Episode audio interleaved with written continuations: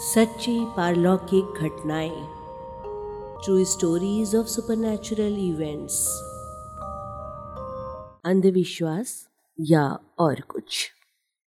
आलेख शिव प्रसाद कमल का है और ये आलेख 26 जुलाई 1971 को दैनिक आज में प्रकाशित हुआ था। 25 वर्षीय श्रीमती चौधरी मुंगेर जनपद की रहने वाली हैं और संपन्न डॉक्टर की पत्नी है। पति द्वारा बार बार उपेक्षित और प्रताड़ित होने के कारण तीन चार वर्षों से अपने पति से अलग रहती हैं। साथ में उनका छह वर्षीय पुत्र भी है। श्रीमती चौधरी गहरे बदन, लंबे चेहरे और गौर वर्ण की आकर्षक महिला है। सदैव हंसती रहती है, लेकिन स्वभाव की बहुत जिद्दी है। भोगे हुए जीवन को न संभाल पाने के कारण मायका छोड़कर मिर्जापुर ज़िले में आ गई। वो राजकीय सेवा में रत हैं। पिछले तीन चार वर्षों में अनेक तूफ़ान उनके जीवन को उद्वेलित करते रहे और सुख दुख की आँख में चौली चलती रही। भोगे हुए क्षण आज भी जब तक रुला जाते हैं, भीगे हुए क्षण आज भी जब तब रुला जाते हैं और बीता हुआ जीवन आवाज़ देता है। किंतु प्रतिध्वनि के अतिरिक्त कुछ हाथ नहीं लगता। व्यवहार कुशल और आधुनिक होने पर भी इस रोग ने चिड़चिड़ा बना दिया है। इस रोग के आरंभ होने से पहले इनके एक देवर इनके साथ रहते थे। लड़का कई मास से अपने ननिहाल में है। घटना की शुरुआत 15 दिसंबर उन्नीस सौ उनहत्तर से होती है। हल्का सा अंधियारा हो जाता है। श्रीमती चौधरी बस द्वारा मिर्जापुर से लौटी और घर आने के लिए एक इक्के पर बैठ गई। इक्के पर दो तीन महिलाएँ और भी थीं। इक्का कठिनाई से चौथाई किलोमीटर ही आगे बढ़ा था कि एक निर्जन स्थान पर श्रीमती चौधरी को ऐसा प्रतीत हुआ कि कोई उनका नाम लेकर पुकार रहा है। आवाज़ तीन बार आई। उन्होंने अपनी दृष्टि दौड़ाई तो कोई नहीं दिखाई दिया। इक्के पर बैठी अन्य महिलाओं को वो आवाज़ सुनाई नहीं दी थी। श्रीमती चौधरी ने लौटकर मुझे बताया। मैंने उन्हें आश्वस्त करते हुए कहा कि ये भ्रम मात्र होगा, चिंता की कोई बात नहीं। दूसरे दिन श्रीमती चौधरी ने कहा, आज घर में उन्हें फिर वही आवाज़ आई। तो मैं मुख्य द्वार पर चली गई, पर कोई मिला नहीं। मैंने उन्हें समझाया कि जब आवाज़ आया करे तो वो अपने स्थान से उठा न करें। किंतु होता ये रहा कि वो सदैव आवाज़ की दिशा में चली जाती। आवाज़ आने का समय शाम पाँच से छह बजे के बीच का था और ये क्रम पच्चीस दिनों तक चलता रहा। मैंने इसी बीच दुर्गा सप्तशती के पाठ की व्यवस्था करा दी। किंतु जब पंडित जी श्रीमती चौधरी को अपने समक्ष बिठाकर पाठ करते तो उनकी हार्दिक इच्छा होती कि पंडित जी को मारने लगे। इस अशांति के कारण उन्होंने पाठ अधूरा छोड़ दिया। पंद्रह सितंबर वाली घटना से ही श्रीमती चौधरी डर सी गई थी और मानसिक रूप से अशांत रहने लगी थी। इस घटना के दो तीन दिन बाद से उनकी ये मनोवृत्ति हो गई कि कहीं विष्ठा देखती तो उसे उठा लेने की इच्छा होती। किसी भी प्रकार वो अपने आप को नियंत्रित नहीं कर पाती। आगे चलकर उन्हें कमरे में डरावनी सूरतें दिखाई देने लगी और लगता जैसे कोई हंस रहा है। रास्ते में और कमरे में श्रीमती चौधरी एक दाढ़ी वाला, लंबा, भयानक आदमी लाल लाल आँखों से घूरता दिखाई पड़ता। कभी कभी रास्ते में अथवा कमरे में ऐसा लगता कि ताज़ा गुलाब की सुगंध फैल गई हो। उनके कथनानुसार वो जिन्न अत्यंत शुभ वस्त्रों में होता और उसके बाल बिखरे हुए होते। वो जब भी उसे देखती बहुत डर जाती और उनका शरीर पीला पड़ जाता। उन्हें ये भी अनुभव होता कि कोई उनकी देह या बगल में आकर लेट गया है।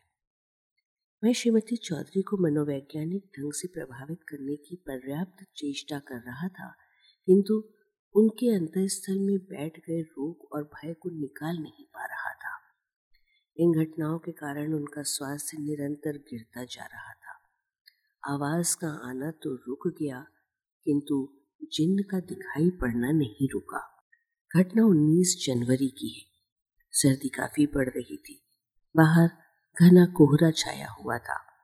सवेरे के छह बज चुके थे और श्रीमती चौधरी सो रही थी। उनके देवर दैनिक कार्य से निवृत्त होकर कमरे को बाहर से ताला लगाकर दूध लेने चले गए। जब वो दूध लेकर लौटे और ताला खोलकर कमरे में घुसे तो देखा श्रीमती चौधरी बिस्तर पर नहीं थी। दूसरा दरवाज़ा देखा वो पहले की भांति अंदर से बंद था। वो बहुत घबराए और आँगन से निकलकर आवाज़ देने लगा। कुछ क्षणों बाद श्रीमती चौधरी स्नानागार से निकली तो आश्चर्य से देवर ने पूछा, आप वहाँ कैसे चली गई? श्रीमती चौधरी ने कोठे पर जाने वाली सीढ़ी की ओर संकेत करते हुए बताया आप ही तो मुझे सीढ़ी के पास छोड़कर गए थे। जब उनके देवर ने गंभीरता पूर्वक कहा कि वो तो बाहर से ताला बंद करके गए थे तो श्रीमती चौधरी भयभीत हो गई। जब उन्होंने ये घटना मुझे सुनाई तो मैं भी चकित रह गया। मैंने उन लोगों को आश्वस्त किया और कहा कि अब मैं स्वयं इस मामले में जाँच करूँगा। दूसरे दिन 20 जनवरी को सवेरे मुझे उनके यहाँ जाना था, किंतु रात से ही वर्षा हो रही थी, इसलिए आलस के कारण नहीं गया। उधर उनके देवर ने श्रीमती चौधरी को भीतर सोता छोड़ और बाहर ताला डाल दिया। सात बजे के लगभग उन्होंने उसी मकान के किराएदार सरदार जी को साथ लिया और दूध लेने चल दिए। दूध लेकर जब दोनों लौट रहे थे तो मार्ग में ही श्रीमती चौधरी मिल गई। वो घबराहट के कारण नंगे पाँव भीगती हुई जल्दी जल्दी आ रही थी। सरदार जी ने उन्हें देखा तो बहुत डर गए क्योंकि ताला उनके सामने ही बंद किया गया था। कमरे में लौटने पर देवर ने पूछा, आज आप फिर कैसे बाहर निकली? श्रीमती चौधरी बोली, मैं छत पर भीग रही थी। मुझे जब इसका ज्ञान हुआ तो मैं घबरा कर नीचे आ गई। कमरे में ताला बंद देखा तो मैं समझ गई कि आप दूध लेने गए हैं तो मैं भागी भागी पहुँची। किंतु मुझे बिल्कुल याद नहीं कि मैं कब और कैसे छत पर पहुँची थी। दूसरे दरवाजे का निरीक्षण हुआ। वो पहले की तरह अंदर से बंद था। मैं पूजा करके उठा तो वे लोग आ गए। सारी घटना उन्होंने मुझे सुनाई। मैं खुद हैरान था कि यह सब क्या हो रहा है। मैंने निश्चय किया कि आज दिन भर उन लोगों के साथ रहकर हर गतिविधि पर कड़ी दृष्टि रखूँगा। प्राय सारे दिन साथ रहा। न तो कोई घटना घटी और न श्रीमती चौधरी में ही कोई असामान्यता दिखाई दी। रात को आठ बजे जब उनके यहाँ से चलने को हुआ तो वे लोग मुझे दरवाजे तक छोड़ने आए। जैसे ही हम तीनों दरवाजे से निकले, श्रीमती चौधरी ज़ोर से चीखी और अचेत सी होने लगी। मैंने उनकी लड़खड़ाती देह को संभाल लिया और कमरे में ले जाकर बिस्तर पर गिरा दिया। पानी के छींटे मारकर होश में लाने का प्रयत्न करने लगे।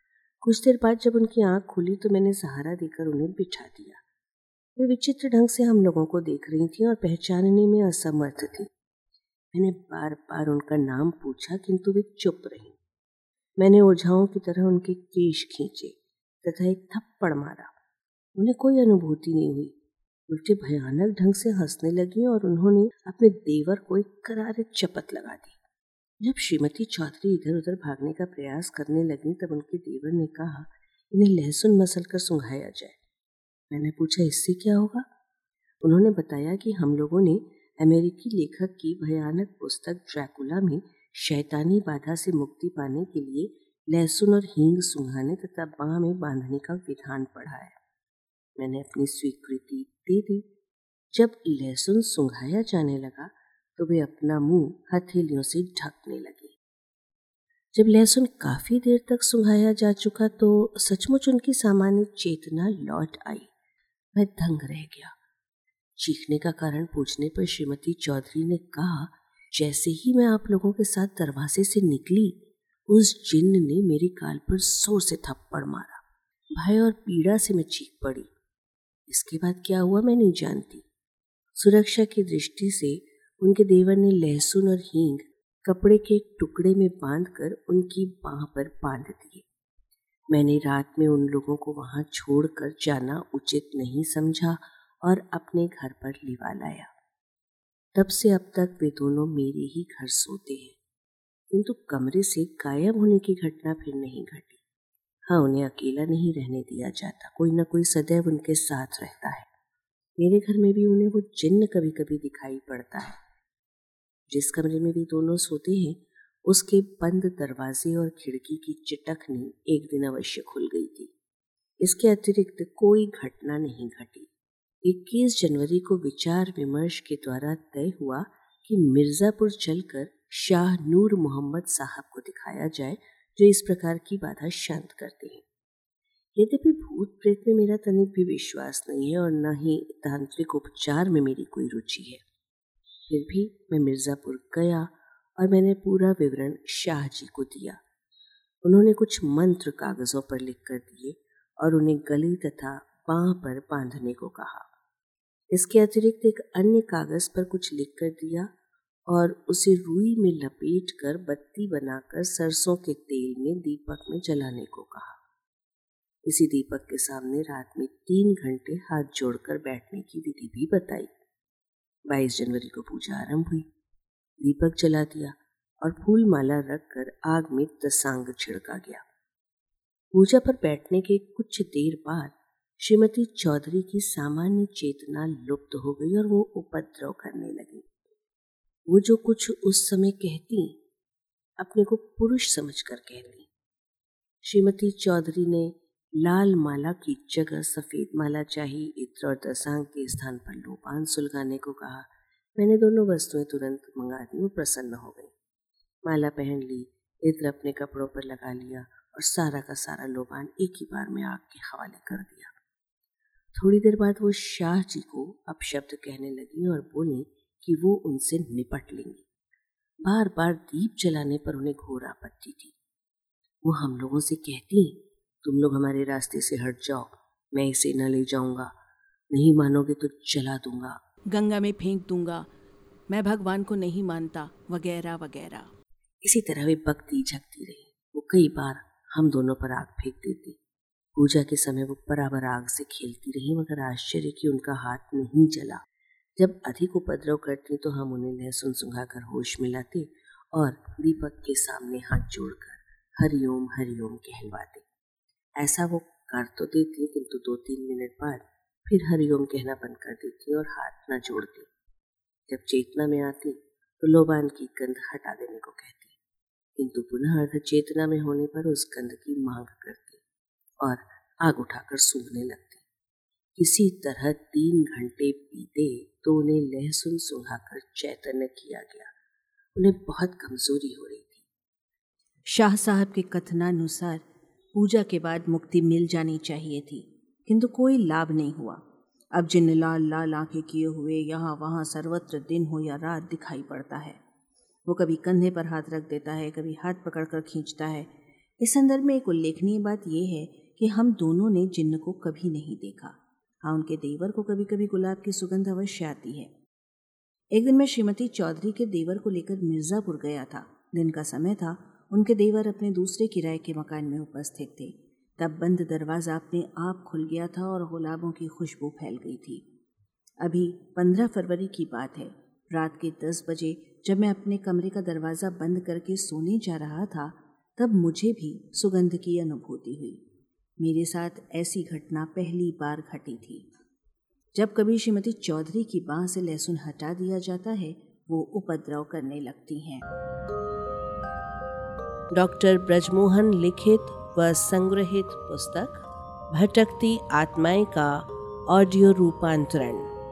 वाचक स्वर संज्ञा टंडन प्रस्तुति अरपा रेडियो डॉट कॉम।